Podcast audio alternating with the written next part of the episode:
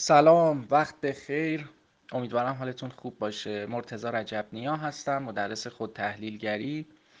یه تحقیقی رو داشتم میخوندم همین الان. خیلی بامزه و جالبه. گفتم با شما هم به اشتراک بذارم. یه بحثی در مورد مرد سالاری و بحث فمینیسمی و اینا هست و خیلی وقتا یه سری خانم ها این نگاه رو دارن که مردها خیلی در جامعه ما این رو باب کردن یا تولید محتوا بیشتر می‌کنن. یه تحقیق میدانی انجام شده توی همین شهر تهران. بین خانوم های سی تا پنجاه ساله که حداقل مدرکشون لیسانس بوده. خب و از طبقه متوسط شهر هم بودن دیگه. شهر تهران متوسط به بالا. حداقل لیسانس خانوم های سی تا پنجاه سال. ازشون خواسته شده که یه کار تخیلی رو انجام بدن مثل یک نمایشنامه نویسی. مثلا بشینن در مورد یک سری مشاقل فکر کنن.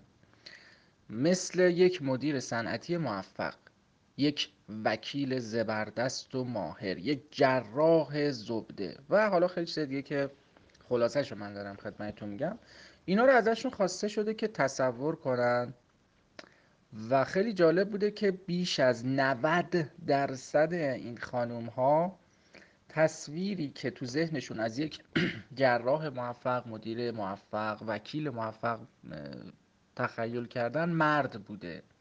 یعنی تو تخیل و تصویر خودشون بیش از 90 درصدشون این عنوان هایی که نوشته شده بود و مرد تخیل کرده بودن. که خب توی این انتخاب هیچ مردی هم نبوده هیچ قانونی هم نبوده. یک تصور یک خیالی بوده که به هر جا می‌تونسته پر بکشه دیگه.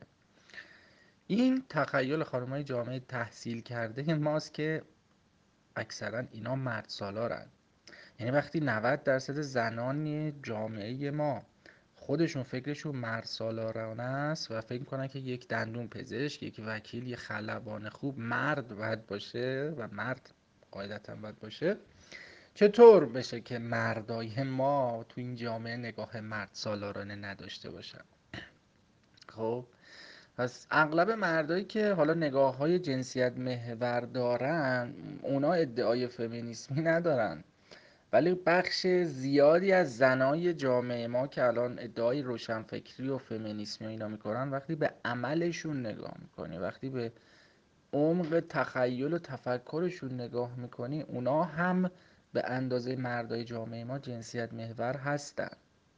وقتی که مثلا مصرف سرانه این چیچه لوازم آرایشی رو در کشور ما ببینیم که یکی از رتبه داران هستیم در دنیا. انقدر چون جامعه ما جامعه نیست که عموما مردا تو آرایش کنن. مثلا مثل یه سری قبایل تو آفریقا. خیلی تک و توک دیگه. اکثر لوازم آرایشی رو خانم ها در جامعه ما مصرف می‌کنن. یا مثلا آمار جراحی زیبایی زنا تو جامعه ما که خیلی هم بیشتر از مرداست. خب این زنا یعنی که برای اینکه جنسیتشون خریدار بیشتری داشته باشه دارن این همه آرایش می‌کنن. این همه تن به جراحی میدن جراحی زیبایی. درد می‌کشن. من چند هفته پیش یه جا خب همیشه میرم یه آی دکتری یه جز دوستانمه و یه سری دستگاه های پاکسازی پوست داشت. خیلی جوش زده بود روی صورتم. گفت بیا اصلا مجانی اینو پاکسازی می‌کنن هم چیکار می‌کنن؟ و اصلا من انقدر درد کشیدم. انقدر حالم بد بود. و وسطاش خواستم پاشم دیگه روم نشد واقعا یه جوری. بعد گفتم مثلا خانوما که پوستشون ظریفتره نازکتره چجوری این درد رو اصلا تحمل می‌کنن؟ حالا یه موقعی برای رسیدگی به خوده به عنوان یک زن که هیچ اشکالی هم نداره ولی همونطور که خودمونم می‌دونیم خیلی از اینها بیشتر برای خودنمایی ما خیلی وقتا می‌بینیم زن که شوهرم داره تو خونه خودش با قیافه خیلی جالبی نیست ولی بیرون خیلی جالب تره پس خیلی از زنها تو جامعه ما این همه دارن درد می‌کشن پول خرج می‌کنن برای اینکه اون نگاه مرده بگه آفرین تاییدشون کنه جذاب بشن تو نگاه مردا خب وقتی که زنای ما اینقدر ناخداگاه جنسیت محورن اینقدر مرد سالارن و هی دارن مکررن این باورها و ذهنیت ها رو باز تولید می‌کنن که خیلی وقت ما اشتباه هم فکر می‌کنیم که فقط مردا دارن این کارو می‌کنن. خب توی همچی حالتی معلومه که چی میشه شرایط جامعه دیگه. پس اگه تصور کنیم فمینیسم یعنی زنان در برابر مردان به نظرم کاملا اشتباهه.